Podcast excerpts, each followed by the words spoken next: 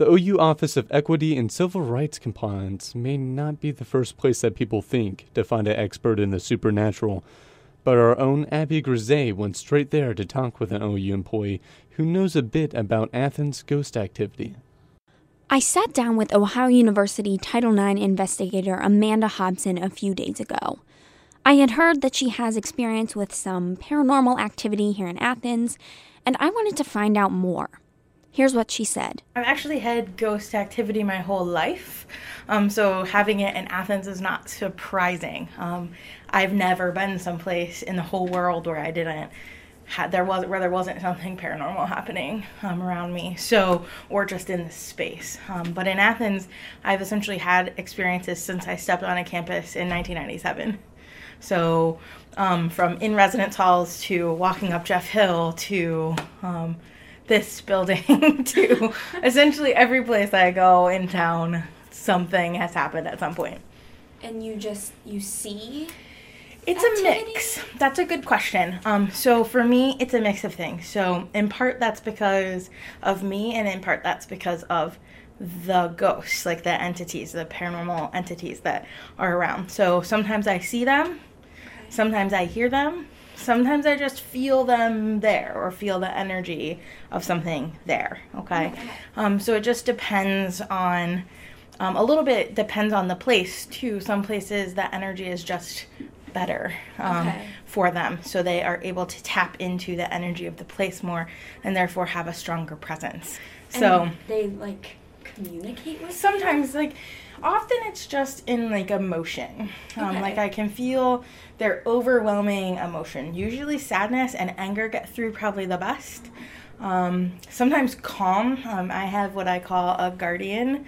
Um, so it's just a spirit that sort of helps me essentially me personally i think we all have them could that be like compared to a guardian angel kind sure of? that's part of why i use that word okay. um, to me they're um, i know that mine is an ancestor like i can tell that oh, okay. um, and so so sometimes it's a sense of calm when i need it like a comfort almost? yeah okay. um, so so sometimes it's emotion sometimes it's talking it's sometimes it's incessant trying to tell me whatever they're trying to tell me. And sometimes i can make out those words and sometimes i can't. If you've ever watched charlie brown and the yeah. the teachers on peanuts yeah, where it's like yeah. wah wah wah wah wah sometimes that's the what i get. Um, okay but then sometimes sometimes i literally can understand what they're they're telling me. I have had interactions on this campus where um, an older woman who was probably in her 60s um, when I lived in Jefferson Hall as a first year student, um, it was all women then. Um, Jefferson Hall was all women. And so um, one night I was walking to the bathroom and um, I walked past a person in the hall who was a very naked man. Um, like he was just walking oh, no. down the hallway naked. And I was a little taken aback by this. Um, I was not expecting to see that at four o'clock in the uh-huh, morning. Uh-huh, uh-huh. Um, as an insomniac, I'm pretty used to being the only person awake, right. so naked man was not what I was anticipating. So when I walked into the bathroom, this woman who I had interacted with on a few occasions, as in seen her, sort of popped up over my shoulder while I was brushing my teeth, okay. and she just said, "These boys."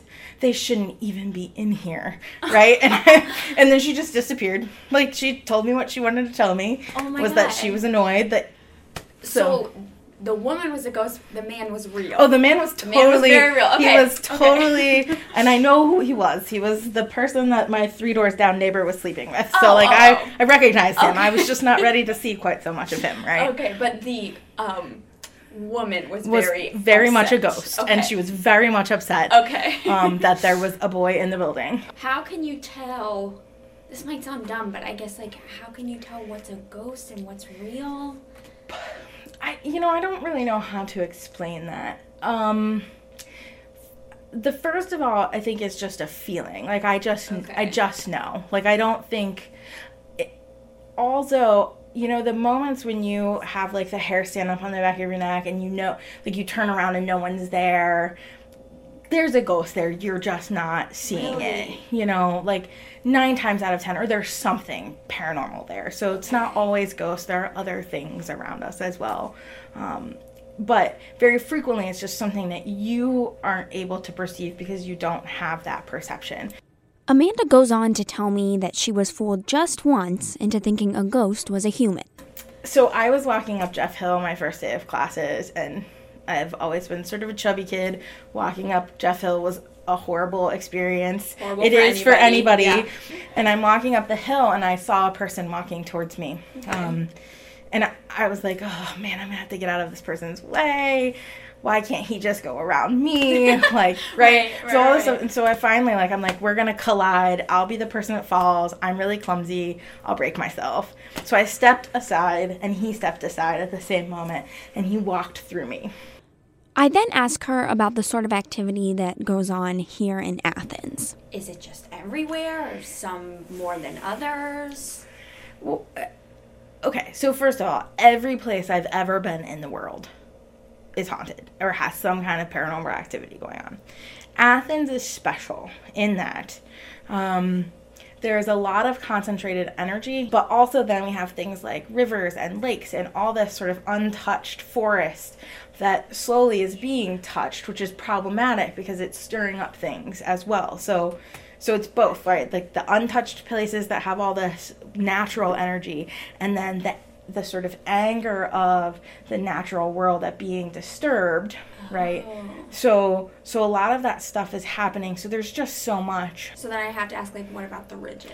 That's a great question. A lot of the ridges have stuff going on and it has nothing to do with the mental health asylum. Really? No, the stuff that's at the ridges was lo- there long before the the asylum, and I know that because I have interacted with some of the things up there, and they are way too old to have been associated. Um, so most of them are some ghosts, some um, other types of paranormal entities of like spirits of like things that were never human. I was too scared to ask Amanda if there were any ghosts with us in her office, which is where I interviewed her. But I did ask if that sort of fear was valid. Is this paranormal activity something we should be concerned about? People should not worry. Okay. um, that I have never interacted with uh something on this campus that was in any way scary or overwhelming. That's good to know then. Yeah. We're, we're safe. We're good. Yeah, we're good. Amanda specializes in vampire research and is currently working on finishing her dissertation.